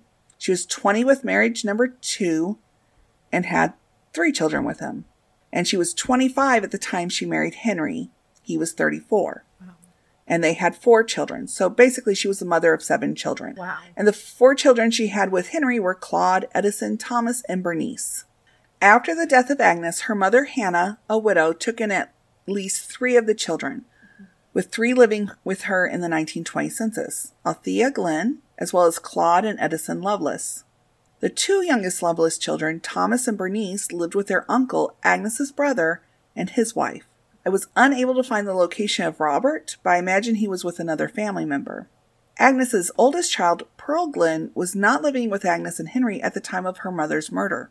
In 1914, at the age of 13, she married 33-year-old Daniel Harrison Cummins. No. Yes. Oh my God. Was she his first wife? Or was no. She, I mean, like, was this a polygamous marriage? No, I don't think it was. But it could have been. I do wonder if she married to get out of the Loveless household, though. Or should I say tent? Mm-hmm. Yeah. Pearl Irene Glenn stayed married to Daniel for 20 years. So she married at 13 and she was there. And they likely separated or even divorced around 1934. When they married, Daniel was a divorced father of 5 children. Wow. So she's a 13-year-old with 5 stepchildren. Oh, my God. His first marriage wasn't especially long, ending after less than 14 years. And I'm pretty sure it wasn't a polygamous marriage because I believe his wife remarried. Then in 1934, I noticed in the local Idaho newspaper a reference to Pearl's children on like reports of what's going on in the schools, saying, for example, Fern Cummins will no longer be with us as she is moving to California tomorrow. Mm. And that's how I learned the couple were on their way to divorcing, if not already divorced. In fact, it seems all of their children, save one, their oldest Glenn, who described himself as a transient on his World War II draft card, went with their mother to California. In the 1940 census, I found daughters Fern and Thelma living at the Pacific Colony Home for the Feeble-Minded in San Jose, California. I was unable to find Robert or Shirley, but Pearl lived with a family where she worked as a housekeeper. Her son Glenn was a transient with a few arrests and died at 37 after being hit by a train. His body wasn't found right away either. Sometime before 1952, Pearl remarried to Edward Moker, 7 years her junior. She died in 1984 at the age of 82. Wow. Now, Henry's other stepdaughter, Althea, seems to have the most normal, boring life of all the children of Agnes. Thank God somebody did. Yes, she was only married to one man, never divorced, seemed like she had a good life. So yay for that one. Wow. Robert Glenn, the other stepchild, he was kind of hard to trace, partly because Robert Glenn is not the most Googleable, because it comes up like Glenn Roberts or all sorts of interesting. Mm-hmm. Yeah. He was one when his mother married Henry, so I imagine that Henry was the father he knew. And all I was able to find on him was a marriage in 1928 that ended in divorce 4 years later. He died at age 61 in Los Angeles. Now we get to the first of Henry's children, Claude H. Loveless, the oldest child of the two of them. And he actually seemed to have it together.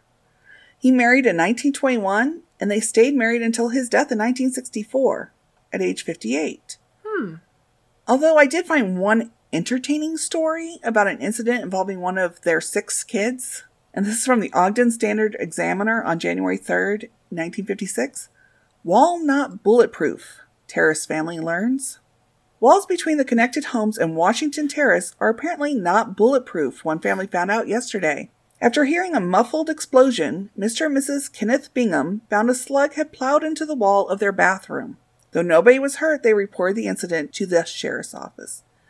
Deputies said they had found that a youngster, Larry Loveless, in the apartment next door, had accidentally discharged a .22 pistol while loading it in the bedroom. Oh my gosh. The slug plowed through the separating wall and lodged in the bathroom closet in the Bingham home.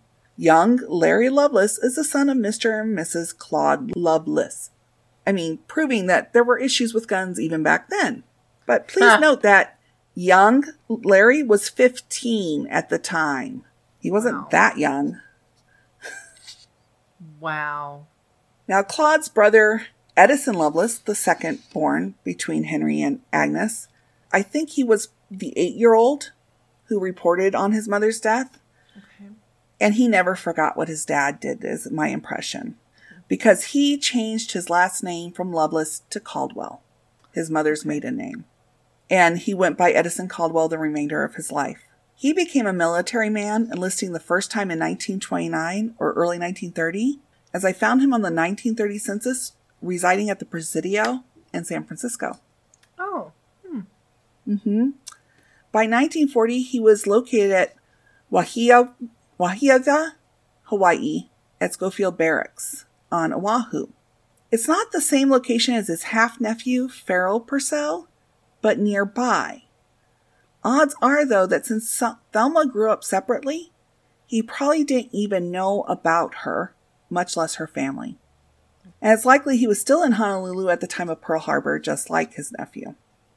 Wow. By 1943, he was in Montana, where he met and married Helen McLean. They would only have one child, Edison Eastman Caldwell. And like his siblings before him, Edison died before reaching 60 at the age of 56. Wow. Interestingly, he, like half-brother Robert Glenn, died in Los Angeles in April 1965, 20 days apart. Wow. Their next son was Thomas Loveless, the youngest son of Henry and Agnes, who was 5 at the time of the murder. And I found an article that will convey all I would have said anyway, so I'll just read it. Huh. And please note that there are some inaccuracies that we can talk about after I share the article. And it was in the Salt Lake Tribune on October 30th, 1941. Speeding auto hits bridge. A speeding automobile crashed into a bridge over Chalk Creek in North Colville early Wednesday morning, carrying 2 occupants to their death. Victims of the accident were Ora Alfred George Burrell, 65, and Thomas Loveless, 31, both of Ogden. Excessive speed was blamed by a coroner's jury Wednesday. The accident occurred about a half hour after the men stopped at a service station near the bridge. They drove through the business district, then turned around and started north out of town toward Ogden. The station attendant, Holly Ellis, said Mr. Burrell, who was driving, waved as they started out of town, and that he apparently saw the bridge too late to avoid striking one corner of it. Oh. The entire side of the car was torn and twisted. Then the article goes on to tell about Mr. Burrell, but we'll skip that. And we'll go on to what it says about Thomas Loveless. Mr. Loveless, the other victim of the accident, was born October 4th, 1910 at Soda Springs, a son of Clyde H. and Agnes Caldwell. Interesting. Mm-hmm. While he was a child, his parents were killed accidentally, and he made his home for several years with an aunt, Mrs. Lily Caldwell of Malad, Idaho. He married Beulah Haney in 1932 at Ogden. Yes, the name is wrong, and it's clear that they know that the father's dead. Wow. Accidentally. Mm-hmm. Well, I gotta tell you, I don't know that I would be telling a lot of people that story, so... True. But I did find one article, and I can never re-find it, where it said that his father's name was Claude H. Mm-hmm. That was his brother. And that both of his parents were murdered. Mm-hmm. And I found that very interesting. Anyhow, recently he had been working at Utah General Depot for Johnson & Leck Construction Company. He was a carpenter's helper at the Army Depot. Surviving are his widow, two brothers, Claude H. Loveless and Edison Loveless, a soldier stationed in Missouri, three sisters, Mrs. Pearl Cummings, Mrs. Althea Gardner, and Mrs. Bernice Yearsley, and a half-brother, Robert Glenn of Los Angeles, California. And I noted that it said he had three sisters, and it doesn't mention Thelma, which supports my theory that her brothers and sisters were not aware of her existence. Wow. Last, but certainly not least, is the youngest child of Agnes and her murdering evil husband, Henry, Bernice. She, like brother Edison, dropped the last name Loveless and used Caldwell as her maiden name. Her first husband was Carl Yearsley, whom she probably married in August 1931 when Bernice was 18. They had two children and would divorce between 1940 and 1944. She next married Glenn Kimball in 1945 in Wyoming, and they had fraternal twins in 1946, a boy and a girl, and would divorce a year later in November 1947. However, I did find where they applied for a marriage license in Colorado in November 1948, just a year later, which I'll admit to finding interesting given that the reason for the divorce was intolerable indignities. Oh my. This time, the marriage would end with a car accident on August 11th, 1950. Oh, what happened? This is from the Casper Star-Tribune on August 11th, 1950. Glenn C. Kimball, 33-year-old Bureau of Mines chemist, was killed instantly early today in an auto accident a mile west of the summit of Sherman Hill. Authorities reported that Kimball's car failed to make the first curve on US 30 a mile west of the summit. The car traveled 207 feet. Before stopping, and Kimball's body was hurled 80 feet from the car. Time of the accident was placed at 2:45 a.m. Kimball was married and a father of 4.5-year-old twins. Wow. Yeah. That's very suspicious. Yeah, the 2:45 a.m. Mm-hmm. It is suspicious.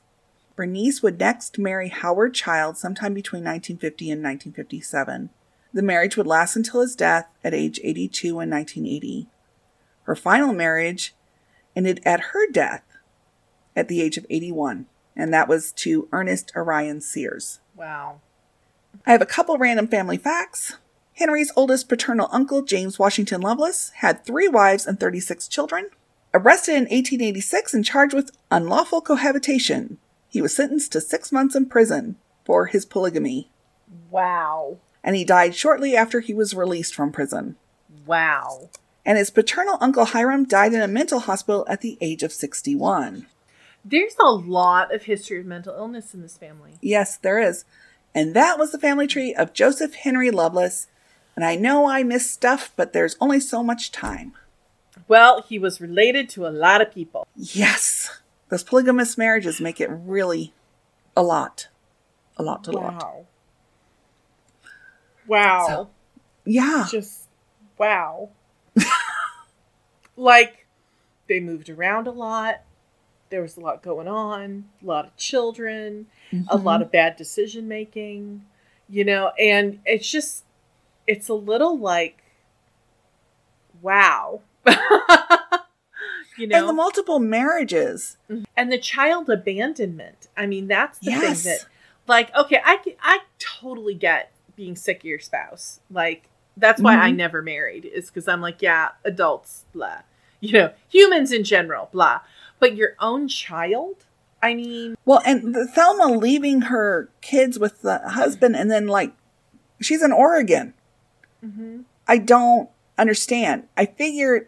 I think there must be something that's missing, because his first wife, Roy Purcell's, she gets into some stuff on this one article I found that he was not a good guy necessarily.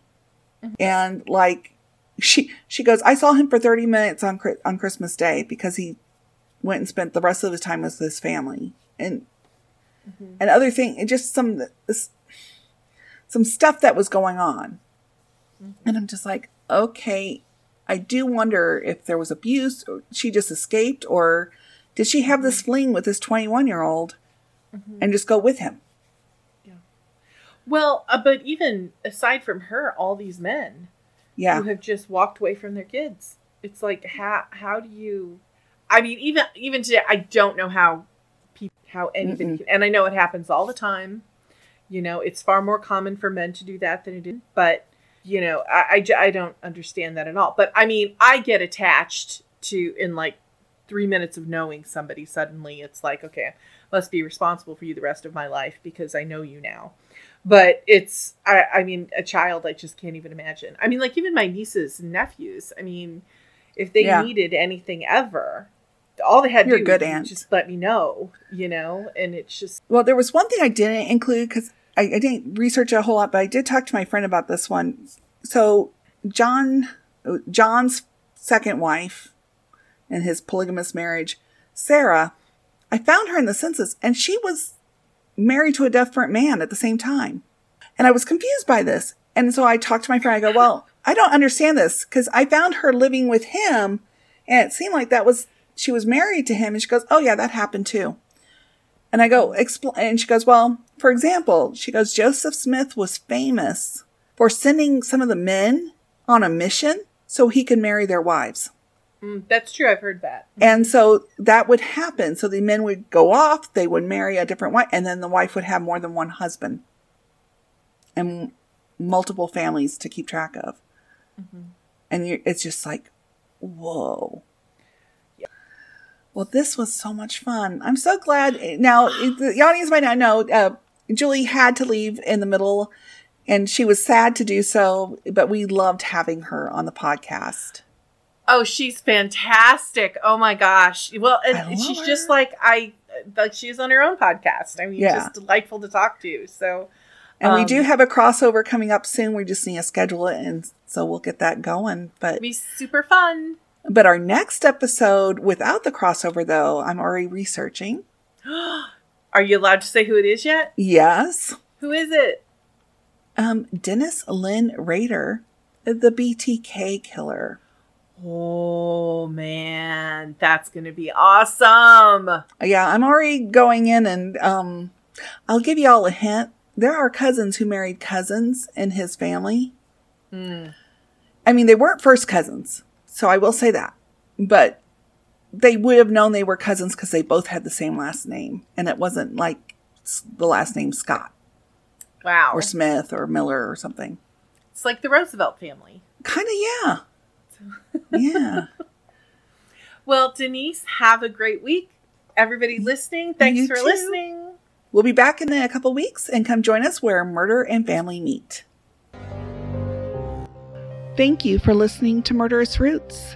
If you enjoyed our podcast, we hope that you'll subscribe and leave us a review. We'd love to hear from you and any suggestions you might have for future episodes. You can find us on most social media outlets like Twitter, Facebook, Instagram, and even TikTok. You can also find us at murderousroots.com. That's MURDEROUSROOTS.com, where you can find more materials related to the episode that we just discussed.